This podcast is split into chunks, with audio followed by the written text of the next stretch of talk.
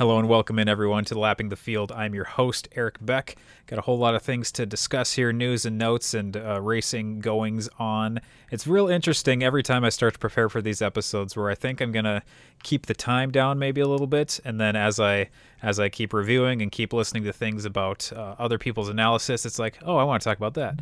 Oh, I should touch on this other thing, and then uh, after a while, you just uh, you keep adding things on, and the episode keeps getting longer and longer. So let's see how how much stuff we can cover here in a, a semi short amount of time.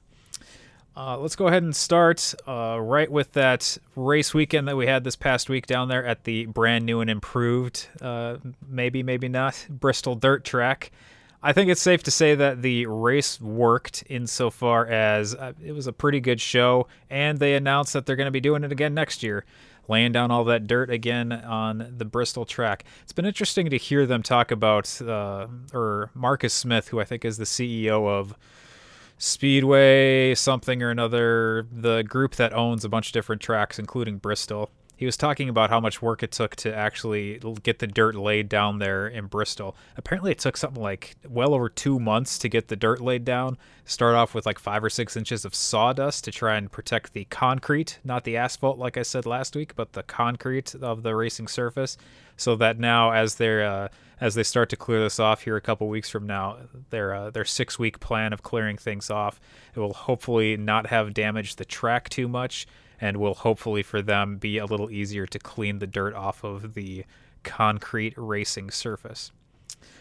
That said, uh, in terms of the uh, in terms of the in terms of the race working this past week, there were some changes that they had to make that NASCAR had to make in order for the race to actually go off with with less hitches than maybe there would have been. Some different uh, different adjustments here. One of those had to do with the weather, weather making its impact, making its uh, the force of nature felt down there in Bristol this weekend. I will I will save the rant for weather in general for later in this episode with uh, some other news that came up this past week. But it is safe to say, it is fair to say that the weather played a big role on the race weekend.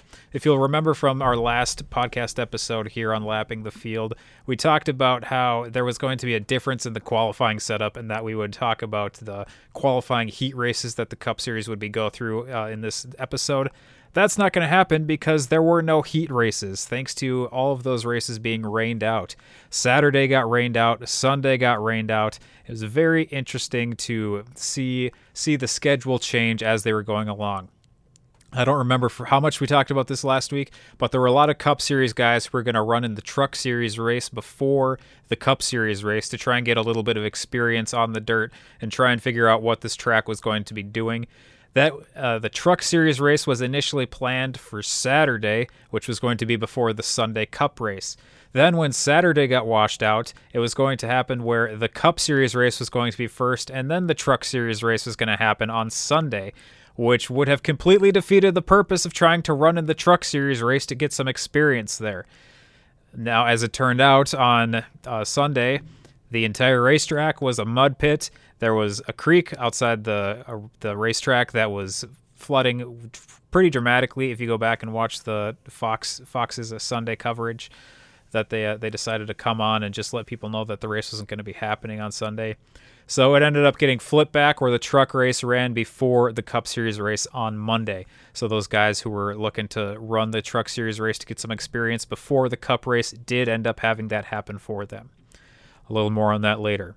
Other changes that were made to the the Cup Series race in particular there was a lot a lot made and a lot uh, being noticed of the tire wear situation during the practices. This is one of the few races this season where we actually saw Cup Series practice or will see Cup Series practice. What with COVID protocols still pretty much being in effect in a lot of different places here this year. Uh, after seeing the amount of tire wear, what the dirt was doing to these tires, these new tires that Goodyear brought down specifically to run on the dirt, NASCAR decided to change up the stage format, and they also decided to introduce multiple competition cautions with concerns about how long the tires would be able to run. As it turns out, they were pretty pretty darn close to guessing or estimating how long these tires would be able to last before completely tearing themselves apart. Initially, the race was scheduled to be two 75 lap stages and then a 100 lap final stage. That ended up getting changed to two 100 lap stages to start the race and a 50 lap shootout stage, basically, to finish the race. With those competition cautions, cautions that I mentioned coming at 50 laps into the race, so splitting stage one, and then 150 laps into the race, splitting stage two. What also ended up happening with those tires is that NASCAR allowed for another set of tires for each race team that would then be able to be put on only at those competition cautions, or if there was a blown tire situation and the per- permission was given by NASCAR to the team to allow for a tire change. As it turns out, there were some of those things that happened. excuse me. There were some of those things that happened, but in large part, we saw throughout the race that those tires were able to last around 50 laps. And then when all the cars came in, all the vehicles came in to get their tires changed, it turned out to be fact that those tires looked like they were about to be done after that 50 lap session. That includes, of course, the uh, the caution laps, some of those laps that where you're not running full speed and really wearing those tires out this was it was interesting to see the tire wear as the race went on in terms of how different it was. So after that first stage, you saw a lot of blistering on the tires, and that's basically where you just saw pieces of the tire coming apart, little like blisters basically, or sort of indents into the treads of the tires or into the spaces that weren't treaded on the tires. As the race wore on, you started to see just complete tire wear of the tread basically basically being run flat. So instead of looking like a treaded tire, like something you would that is resembles more what you see on a normal street car, something that you would be driving on the highway. It looked a lot more like your typical racing slick, which in NASCAR races, typically you're seeing a tire that is almost completely flat in order to allow for the car to go faster, essentially. And in order to allow for the tire to not wear as quickly as if it were a treaded tire. Something like we may end up discussing at one of these road courses if they have to switch on from their rain tires to their normal racing tires sometime in the future. But that is a discussion for another time. As it turns out, though, we as we discussed here, tire wear was a significant issue, and the I think even though even though there were a lot of discussions about different rule changes that NASCAR made throughout the weekend, this is one I think that allowed for a better racing experience, especially for fans, especially f- so we weren't seeing just over and over cars blowing tires going into the wall, especially considering they were not having competitive pit stops. Now, what that means is that for this race in particular, NASCAR decided that there would not be competitive pit stops. Typically, on a normal race day at a quote unquote normal track, you see pit stops that happen in the middle of a race that that teams are trying to pull off as quickly as possible in order to get tires changed, get the car fueled, make any adjustments that they're trying to make, and then get back out on the track as quickly as possible. With this race, NASCAR had already determined that stage breaks would be the only time, typically, except for those few exceptions, where tires would be changed, and they had decided to make them non competitive. So you would come in and you would go out in the same place if you did it in the allotted amount of time. That's another change from your typical competitive pit stop. You can come in and go out in a different position depending on where you get off pit road in line. So there was that change made by NASCAR. There was that those types of pit stops happening and basically what that meant is you have more time to work on the car and teams ended up not bringing their typical crews to come in and do those pit stops. Typically, you have people who are trained to do those pit stops as quickly as possible. And then you maybe have other team members who are behind the wall who are doing some more of the technical things that aren't happening actually uh, to the car.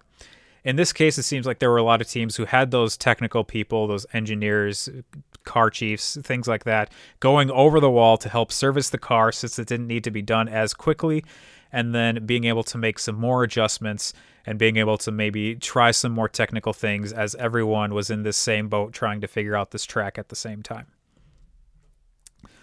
Um, other differences that happened I had some concerns about what these cars were going to do, just with the way that the Cup cars are not designed to be run on dirt.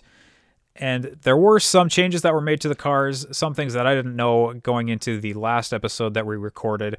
But there was a video that got put out, maybe by the NBC uh, Motorsports YouTube channel, of Steve Letarte, who is a former crew chief, going over the cars and what some of the differences would be going into this race. If you'll remember from last week, one of my concerns is how closely the Cup cars run to the ground, how low they are to the ground. What ended up happening with these cars is that they adjusted them so that the cars ran higher off the ground than typical, and they also removed the front splitter. The front splitter is a piece of metal that runs on the front of the car, right on the nose, right at the bottom of the nose, kind of right next to the ground in a in a typical uh, uh, pavement race, a paved race, races that you're going to see typically in NASCAR, it's very essential. It's a piece of the aerodynamics. It allows for air not to get under the car. It does all these different things that you just don't need at a dirt track. And on top of that, a splitter at a dirt track is going to act way more like a plow than anything. And the one thing you don't want to be doing is plowing the dirt as you're trying to go as quickly as possible around the track. So cars, for the most part, I believe, ran without splitters, or if they did run with splitters to start the race, they did not finish the race with a splitter on the car. So that is that is some of the issues. Another of the issues here. Let's t- let's touch on this quickly. This was a track, a combination track and car issue. One of the issues we saw throughout the race, or as the race wore on, really, was this issue of the amount of dust that was being kicked up on this dirt track and this was especially problematic as the cars were going into the sun as the sun was going down. Now, if you're just driving a normal car, you know how bad glare can be from a sun, as, as from the sun, as you're driving sort of in a later evening sunset period, twilight period when you have when you integrate the dirt issue or the dust issue with dust flying up in the air what you saw as fox would go to their in-car cameras is that you not it's not like you like couldn't see oh i can't see. You could not see anything out of these cars. And what that ended up leading to is a lot of accidents on restarts as the dust was getting kicked up now, one way to combat this is that you have track maintenance that happened during the stage breaks, where the track surface was being watered down to try and help sort of hamper that dust rising off the ground type of thing. Uh, another issue with why there was so much dust apparently is because of the weight of these cars. These are heavier cars that are intended for different racing than what you see from a typical car that will run on a dirt track. So that was also contribute a, a contributing factor to the dust uh, coming up off the track. So there were a lot of issues with that. One of the ways NASCAR chose to address this was with an in-race rule change, and that was that was a rule change that happened on restarts. Typically in NASCAR, with with the way things have run for the past decade and a half maybe, you have double file restarts on every restart. Cars at the front are your first and se- whoever is at the front of the field at the start or during when a caution comes out, save for pit stops and all those things. Whoever is at the front and then f- through the back of the field, you line up two by two rather than single file. That changed with the dust situation that NASCAR was seeing at this race at Bristol, and they went to those single file restarts partway through the race instead of having the double file restarts and having more of an issue with potential accidents, especially with the visibility issues that the drivers were seeing.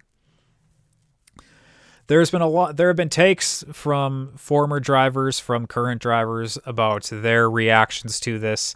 I understand the reason that this happened. I think the I think the issue with switching to a single file restart is not that's not the base issue. The base issue was the track surface and it is almost as though you had no choice but to switch to this in the middle of the race.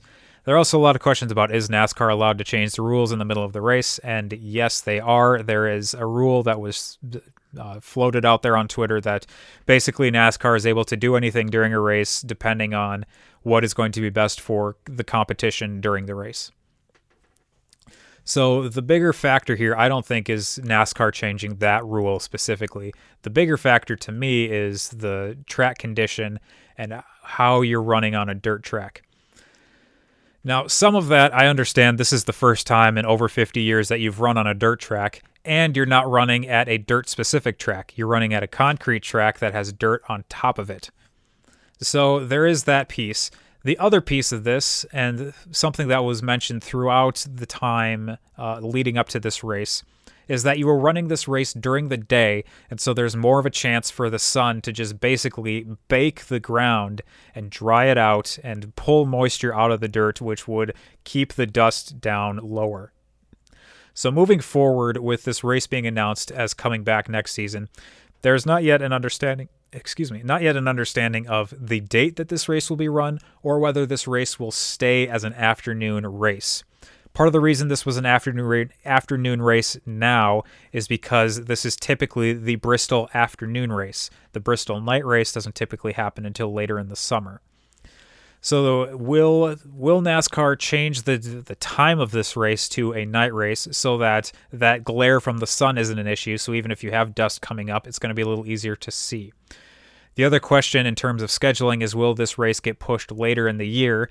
Since running a race during this time of year, you're more likely to see rain showers happening in that part of the country.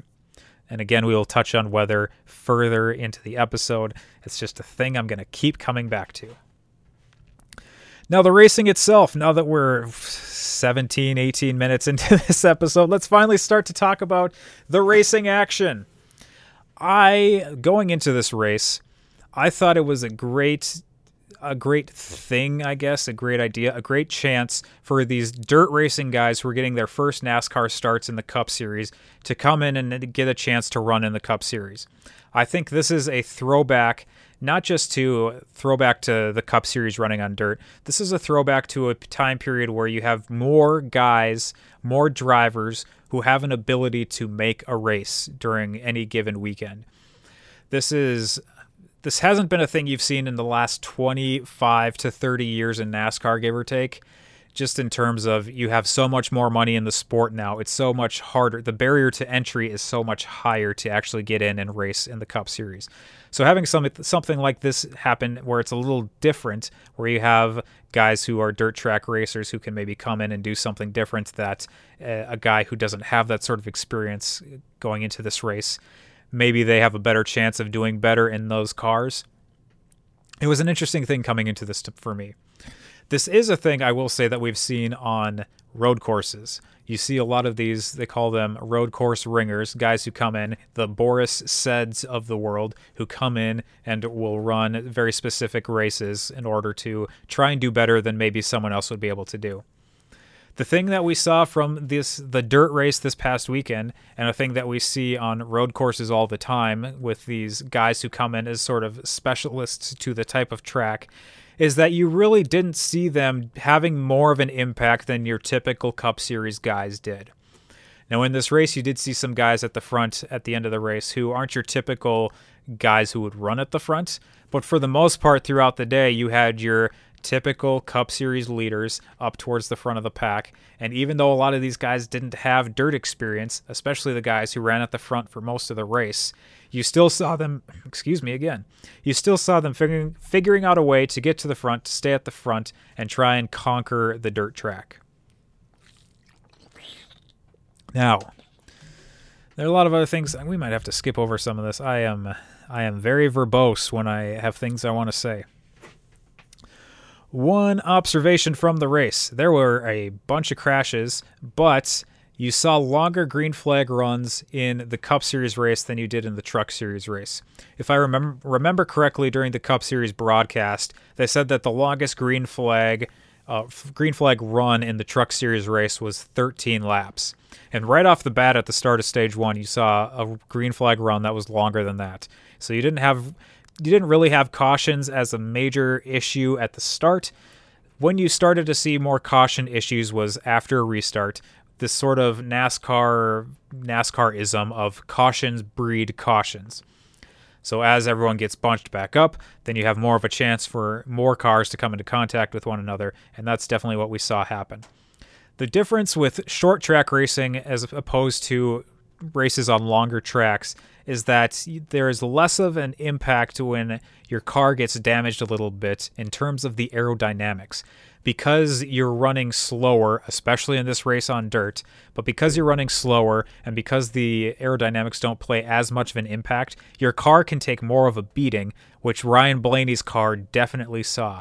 If you have the chance, go take a go take a look at what Ryan Blaney's car looked like at the end of this race.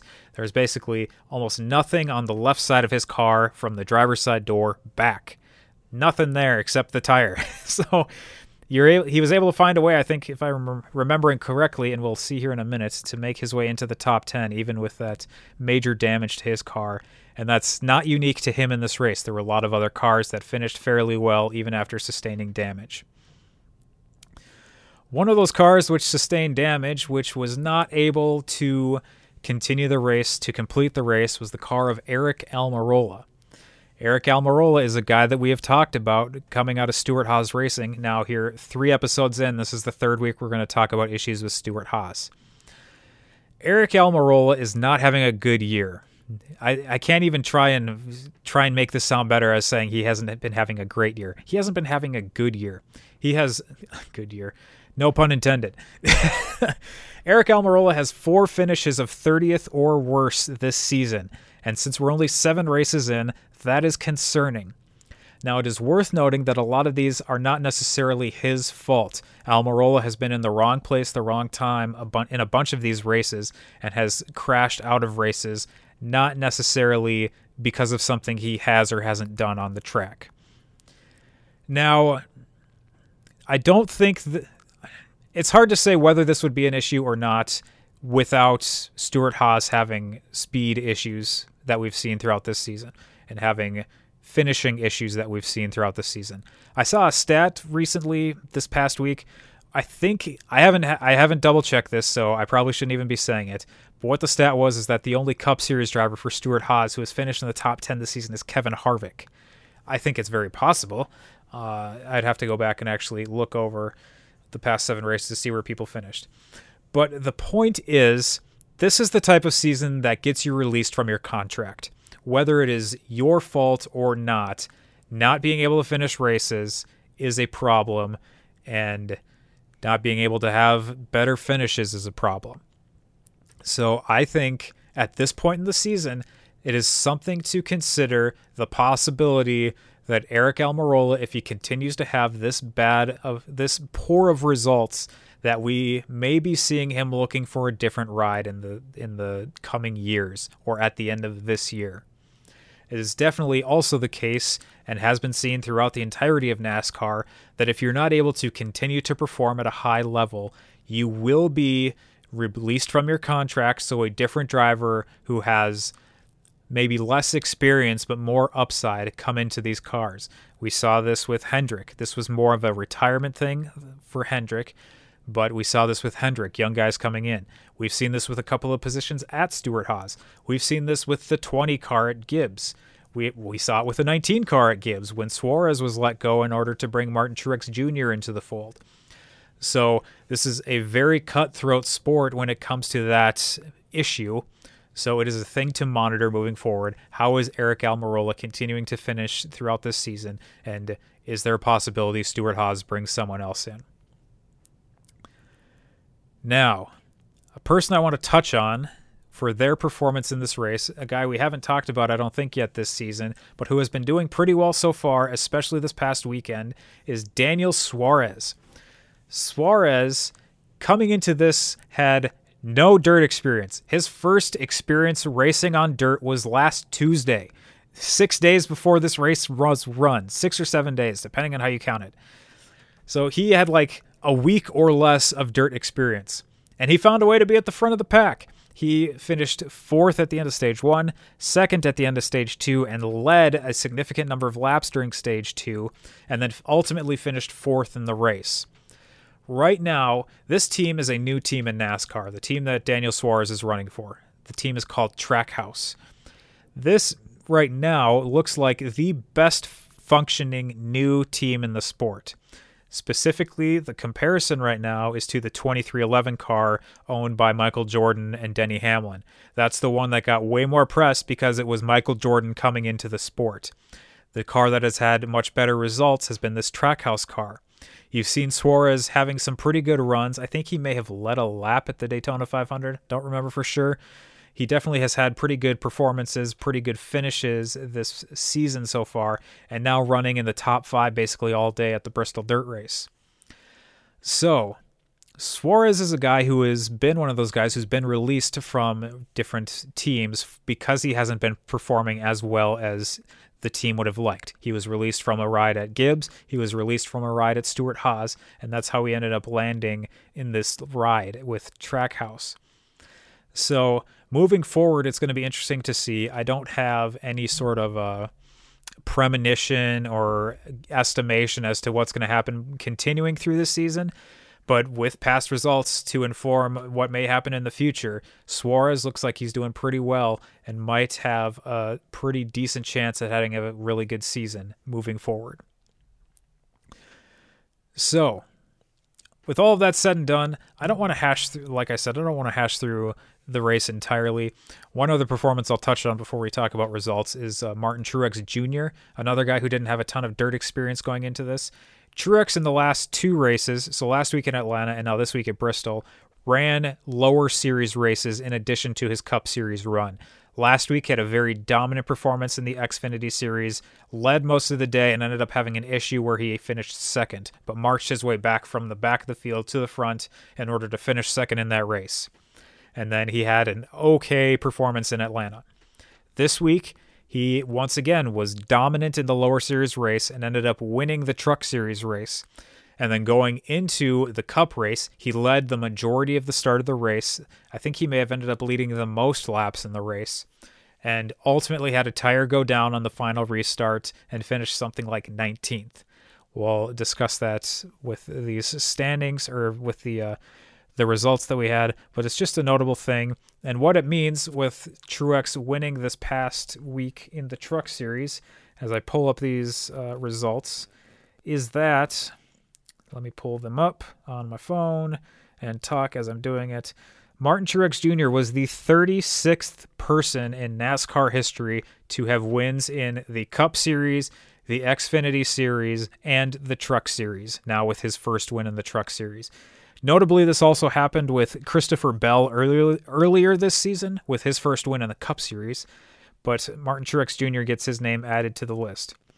Now, if you see this list, I may be able to get this up on the screen for you, but if you look at the list of these 36 drivers, you're going to notice that a lot of the big names from the history of NASCAR aren't on this list, and that's because you're not going to see anyone who ran before 1996 and then didn't run after on this list because the Truck Series wasn't introduced into NASCAR until 1996. I believe, if I remember correctly, somewhere in the mid 90s. I'm pretty sure it was 96. So you do have a bunch of different names. There are some interesting names on this list, though. Guys like uh, Johnny Benson Jr. Who else is on this list? Jimmy Spencer, Bobby Hamilton Sr., Ricky Craven, Ken Schrader. And then you have young guys like the aforementioned uh, Christopher Bell and guys like Justin Haley, who haven't even had a full time run in the Cup Series yet, but did get a win in a rain shortened race at Daytona uh, fairly recently, a couple years ago. So there are some interesting names on this list. Another guy, guy we just talked about, Aric Almirola, is on this list. So it is an interesting thing, just a thing to note, a thing that I found interesting learning about as the races races were happening this past Monday. So looking at the results, I'm not sure if we're gonna have time to put these up on the screen. So I'll just go ahead and talk about them as I pull them up.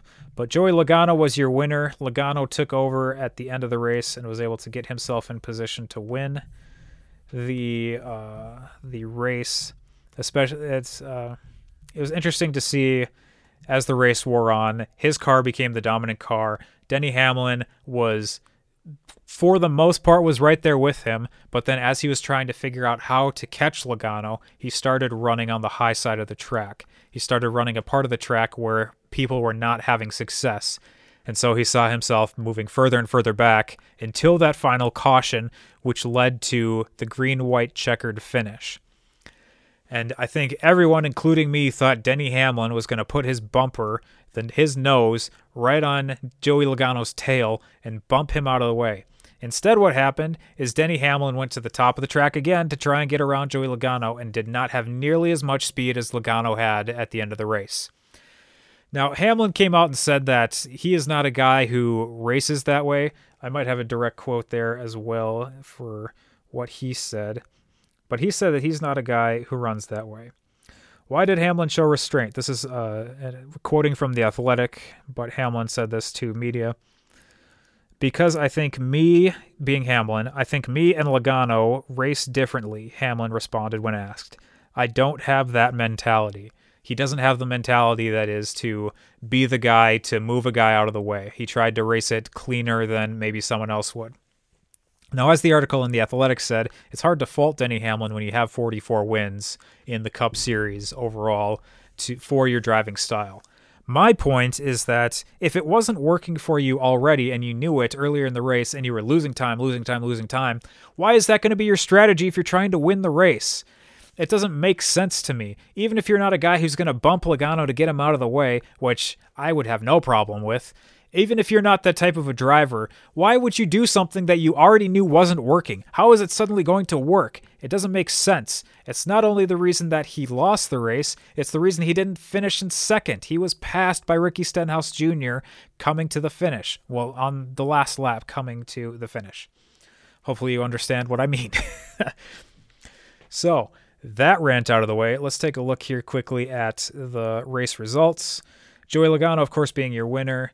Ricky Stenhouse Jr. in second, Denny Hamlin third, Daniel Suarez, who we mentioned in uh, fourth, and then uh, continuing through with these names like Stenhouse, who you don't typically see at the top of the at the top of the finishes anymore. Ryan Newman in fifth, William Byron sixth, Tyler Reddick seventh, Ryan Blaney eighth, Erik Jones sort of quietly having a decent-ish year in his new ride with uh, Richard Petty. Uh, Jones finishing ninth, and then Chase Elliott, who we talked about last week, finishing tenth. The interesting thing, I'm going to touch again on this the point standings things that we talked about last week in terms of finishing well in the, each stage and how that contributes to your your total your point total at the end of the race. Ricky Stenhouse Jr. finished second, but pulled significantly fewer points than the three drivers around him because he didn't finish as well throughout the stages. So you look at Logano at the top with 55. Stenhouse then only had 42 points to Denny Hamlin, who finished third, finishing with 50 points. Another guy who benefited greatly from the places he finished throughout the, the stages was Martin Truex Jr., who we mentioned earlier had that flat tire and finished 19th. Truex still ended up finishing with 35 points, which is comparable to Ryan Blaney, who finished in, what is this, eighth or even better than Tyler Reddick with 32 in seventh place. So it pays dividends to do well early, and for Truex, who won stage one in the cup race and who finished fourth in stage two, it pays dividends to do that well. And then if you have something happen at the end of the race, at least you have built up some points earlier in order to contribute to your season total. So take a look here at the standings. Again, I don't know if we're going to get this up on the screen. We may have to for some of the stuff we're going to talk about, but uh, let's take a look at the standings here.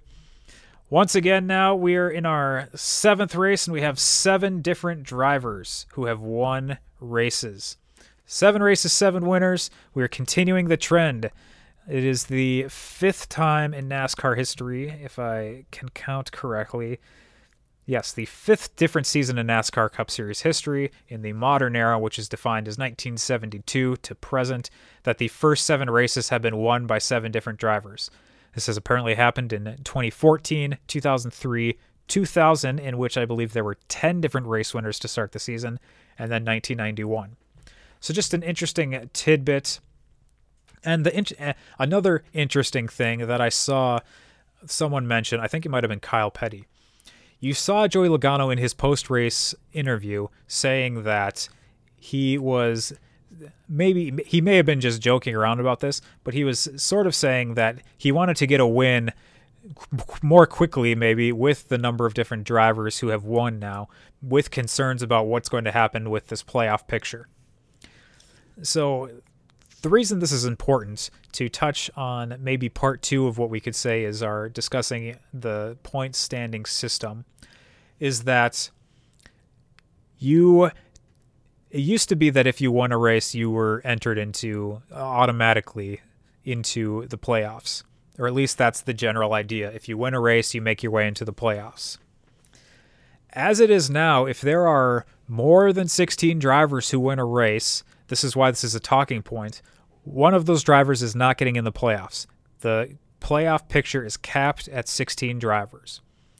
Not only is this an issue in terms of maybe you don't win a race and then you don't make the playoffs, with the way the playoff standings work, when we get into the playoff picture, you are going to have less difference in terms of where guys are being rearranged once the playoffs start and how close are they going to be in the playoffs moving forward. So, those things in particular we will talk about in a future episode. The thing I want to discuss right now about the points is that win scenario. So, looking at these point standings, go ahead and take a look at this. There's an interesting thing I found out this past week, um, actually after the Atlanta race. I saw this from Bob Pockrass, who works for Fox Sports. Uh, I saw this on his Twitter account. If the driver who wins the regular season points standings does not have a win that driver still makes the playoffs. He or she is automatically granted a spot in the playoffs. The reason this is important at this point in time is because Denny Hamlin, who doesn't have any wins yet this season, is leading the point standings. Now, if it turns out that there are 16 drivers who win, and one of them is not the regular season point standings winner, so that is the person who has the most points at the end of the Daytona uh, is that a Labor Day race? I don't. I think it's the the week before Labor Day, but the Daytona Summer Race is the cutoff race. So if a driver by that point does not have any wins, but has the most points, that driver is still entered into the playoffs. So it's an interesting tidbit. I don't imagine that being an issue moving forward. I'm going to be very surprised if Denny Hamlin does not win a race moving forward.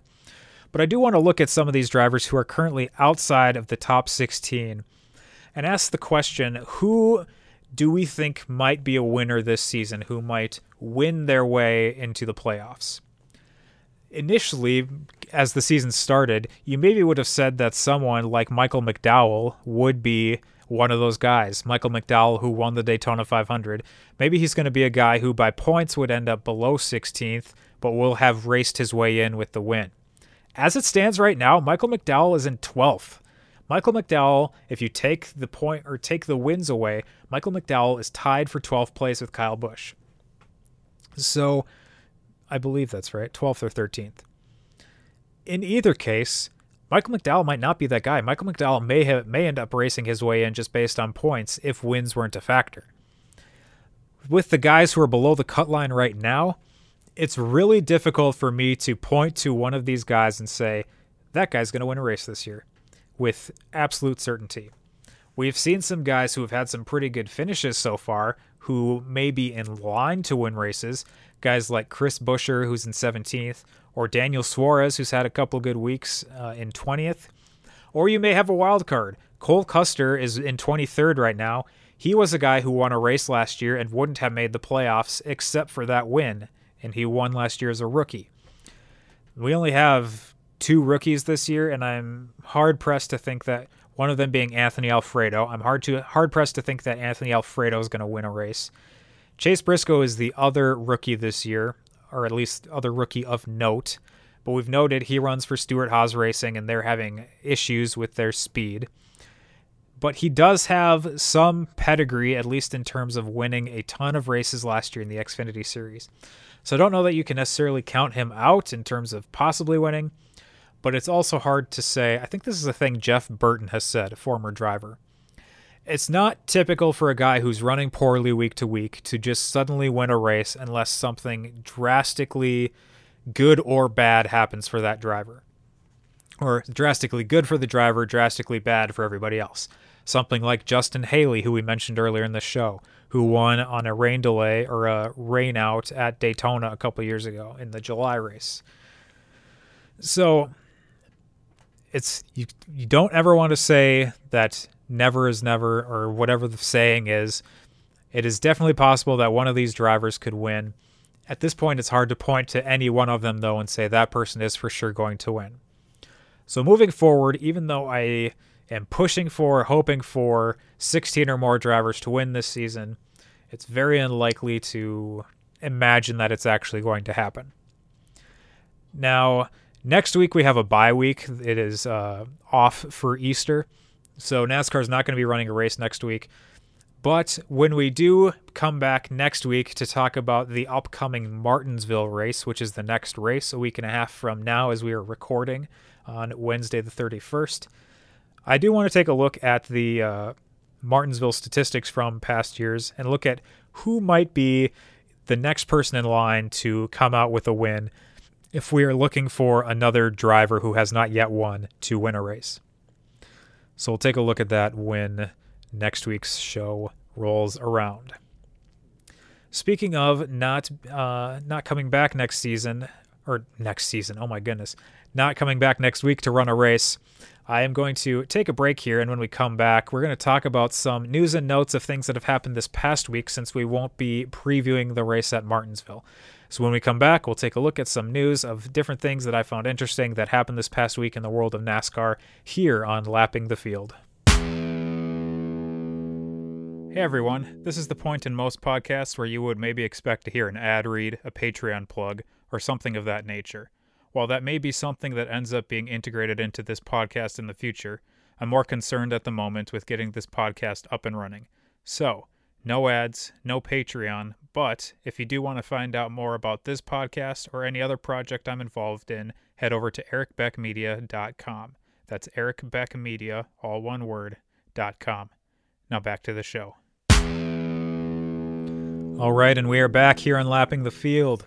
I am still your host, Eric Beck. If you have uh, somehow found your way into the middle of this show and did not uh, did not know my name, this part is not going to get cut, but I probably am going to wish that I did cut it out of the episode. Anyways, we've been moving at a breakneck pace here, trying to discuss some of these things that happened with relation to Bristol this past week. And one of the things that happened that we have sort of touched on, but have not gone into full depth with yet, is the weather situation that happened. One piece of information that came out this past week actually came out after the race happened is from uh, Marcus Smith, who we mentioned earlier, is a CEO of uh, of a track ownership. He's a track promoter. He's he's a guy who basically helped to get this dirt race rolling at Bristol. He had a couple of other things. He, I guess, was the instigator behind creating the Roval at the Charlotte Speedway. He is apparently the guy who's trying to help NASCAR get back to the Nashville Fairgrounds, which is another short track, and that may be happening soon. But one thing that he said on the Dale Jr. download, which is Dale Earnhardt Jr.'s podcast, for those of you who are not aware, he said, uh, I believe it came out yesterday, which is Tuesday as I'm recording yesterday.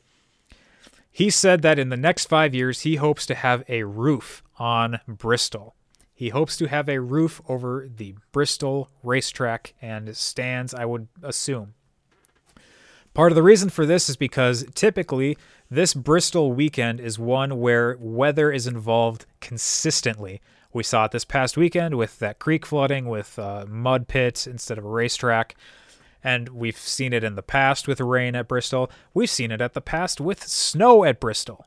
In the past, not at the past. We've seen it with snow at Bristol, with Kurt Busch having the uh, short lived celebration of doing snow angels after winning a race because he won after it snowed at Bristol. I feel like that celebration happened a few times after that. Not that it really matters. These are just the things I remember. but putting a roof on Bristol is a very interesting concept to me.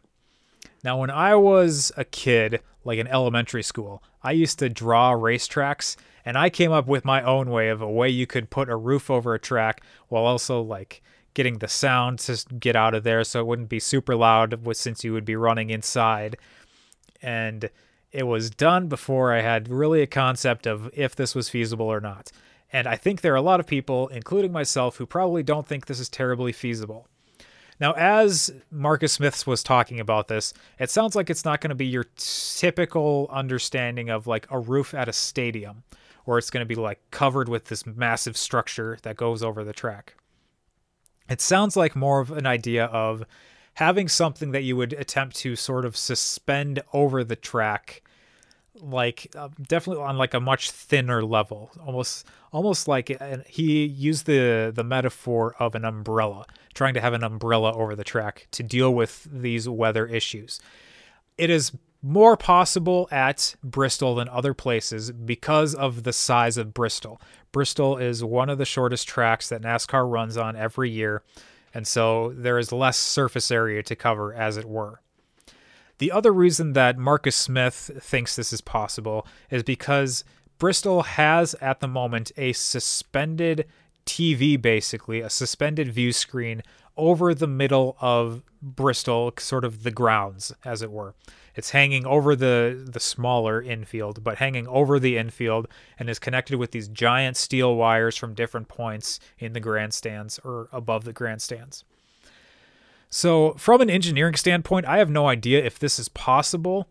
It's certainly off the wall and is something that Marcus Smith or his dad, Bruton Smith, who is also a former CEO and track promoter and all these different types of things. It is one of these things that it would come out of that family, one of these ideas. If it's possible, it is certainly going to be a talking point. I have no idea whether it will be possible or not. It is interesting to think about, though, with the number of times that weather affects NASCAR races. And this is where I want to get into my rant about weather, which I have no plans for, so we will see where it goes. I am consistently frustrated with weather affecting NASCAR races. Now, I I say this with understanding that you cannot control the weather. However, you do have at least some general idea of whether it is likely for weather to be a factor on different weekends, depending on when you run in the year, like we know is possible for this Bristol race, and which came up over and over. This is an issue that they've seen in the past, trying to run a race in the spring in this river valley, basically, in Tennessee. So if you know that that's a problem, that is one question for why you're scheduling these races when you do, just in terms of throughout the year. And one diff- one interesting thing that came up since the ownership group that owns Bristol also owns the Sonoma road course, could you run at Sonoma during this weekend, this past weekend that we saw, and maybe flip the Sonoma and Bristol dates? Now, apparently, Sonoma also gets rain this time of year, and that's apparently why it is so green. This is also a thing uh, Smith talked about. But at road courses, NASCAR cars now are able to run on rain tires. Again, you're bringing in treaded tires like you would see on a normal street car, and you're able to race in the rain, which you can't do with a car or with tires that don't have treads because then you're just sliding throughout all of the water. So that's an interesting possibility. My other weather concern is the number of races that we start in late afternoon. And it's a it's concerning to me because there are so many times, or there have been so many times in recent memory, where if NASCAR had run a race two hours earlier, they would have been able to get the race in just fine before weather was an issue. You either see races that are hampered right at the start of the race, like we saw at Daytona this past uh, uh, seven weeks ago, or however long now, where they got 14 laps into a race before they had to stop or you have you see it happen maybe later in the race but before they're able to call the race official because races are not official until you get past halfway so one of my one of my issues is with how late we are starting these races. Now, some of this is you have races that happen on the West Coast, so it doesn't make sense from a starting time standpoint to start at would may, what would maybe be 9 or 10 in the morning in order to accommodate a 12 or 1 o'clock Eastern time start. That I understand. On the flip side, when you have the ability to start at 12 or 1 Eastern, uh, when you're on the East Coast, but that would affect viewing starting at 9 or 10 in the morning on the West Coast, that I have less of a concern about. especially since you see this happen in other sports. There's a reason that the NFL has a 1 p.m. Eastern start time and a 4:30 p.m. Eastern start time, and that typically those later times are times that are for West Coast teams. Typically, not always, but typically. You're still seeing events happen at that time, which is early morning on the West Coast, even though the event is happening on the East Coast, and you're concerned about viewership across the country. So that is one issue for me. The other thing is that I understand that there are some races that are just night races. Like that's just the way they work. Bristol in the summer is a night race. The Coke 600 or whatever you whatever name it has 600 at Charlotte Memorial Day weekend is a night race. The Richmond, Richmond has night races. I get that that's a thing. But for races that aren't night races specifically, I feel like you can maybe be starting some of these races earlier, giving yourself a little bit more of a window to try and get the race in that day instead of having to delay. This is not always going to be possible. I understand that. We saw this at Texas, I think last year, where a race got pushed a day and then another day. It got pushed to like Tuesday and they weren't racing until Tuesday. There was uh, obviously with this race this past weekend, they weren't going to be able to run on Sunday, whether the track was dirt or concrete, with how late it was raining on Sunday. You were going to have to run the race on Monday no matter what. I just feel like you can maybe bring the percentage of races that are affected by weather down a little bit if you adjust your start times and if you adjust when in the when in the season you are racing in different parts of the country depending on weather trends over the years. So that I think is the end of my weather rant. Weather I'm sure will come up again in the future since these races have to happen outside. It is understandable that it's going to happen. I just wish it wasn't as much of, a, of an issue as it continues to be. So, moving on, we're going to touch on one final thing before we sign off here, and that is NASCAR's iRacing, the uh, the online racing that happens, and a new event that is being added to iRacing, and the implications that this potentially could have for NASCAR in IRL in the real world moving forward. This past week, NASCAR had an iRacing Pro Am event that was televised on Wednesday, so a week ago today as I'm recording. I think when you have iRacing that is pro am, a lot of the NASCAR drivers who run in the real cars are the amateurs on the iRacing, and then you have actual professional iRacing racers who are in these races. This this was a big thing last year when COVID hit and there was the staying at home excuse me, staying at home stuff during the 2 months between Phoenix or between calling off racing in Atlanta and then coming back in Darlington in May. Drivers were competing in iRacing events on Sundays that were televised on Fox. This is actually part of the reason why Clint Bowyer ended up in the booth. Side note, the thing I have in these notes here, I really like Clint Bowyer in the booth. I think having a third person in there is a great move. Having someone with Clint Bowyer's energy in there with Mike Joy and Jeff Gordon is a great move because it just wasn't working as well for me with just Mike Joy and Jeff Gordon after Darrell Waltrip retired. That is my personal opinion. I have very strong opinions about broadcasters and announcers and sports. Maybe we will talk about it more at another time.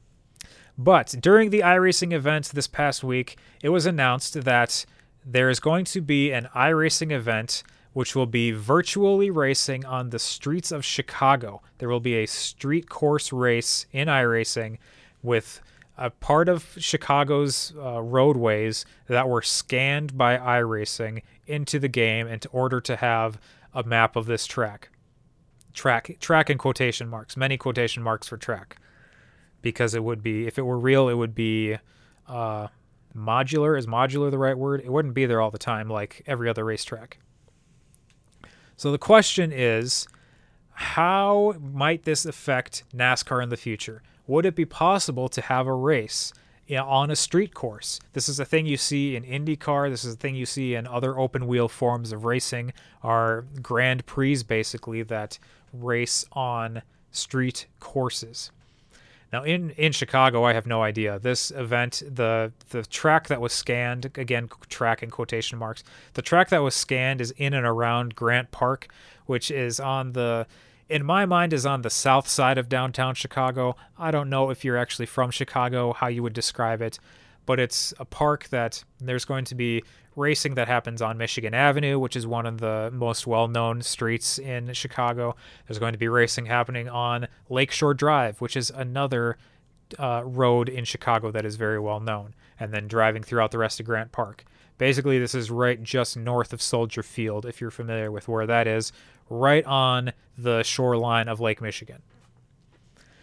I personally, in terms of thinking about whether this happens in the real real world or not, I think if you had to press me to guess, I think with ha- just having had a dirt race for the first time in 50 years, it's entirely possible that NASCAR at some point in the future does a, a street track.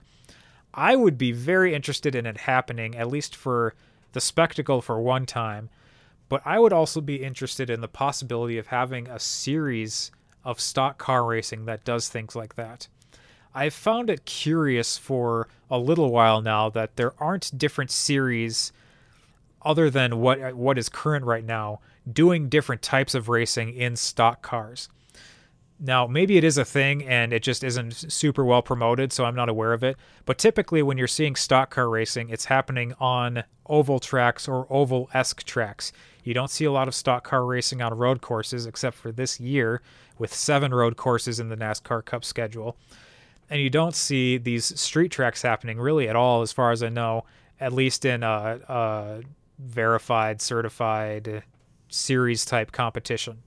So I think it would be fascinating to have a touring series of stock car racing that maybe is NASCAR affiliated running on street courses like this. I think it would be super interesting. An interesting uh, note here for me personally is that my first, some of my first introductions to uh, car racing, vehicle racing, race cars, if you, however, however you want to describe it, some of my first introduction to this type of racing. Oh my goodness, some of my introductions to motorsports in general happened on street courses. So back in the mid 90s, I live in Minneapolis. I was in the Twin Cities suburbs at the time.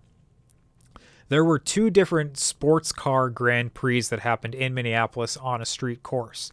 And I remember going to at least one of them, and I would have been, it was 96 and 98. So I was either like four or six when these happened, with depending on when they happened in the summer.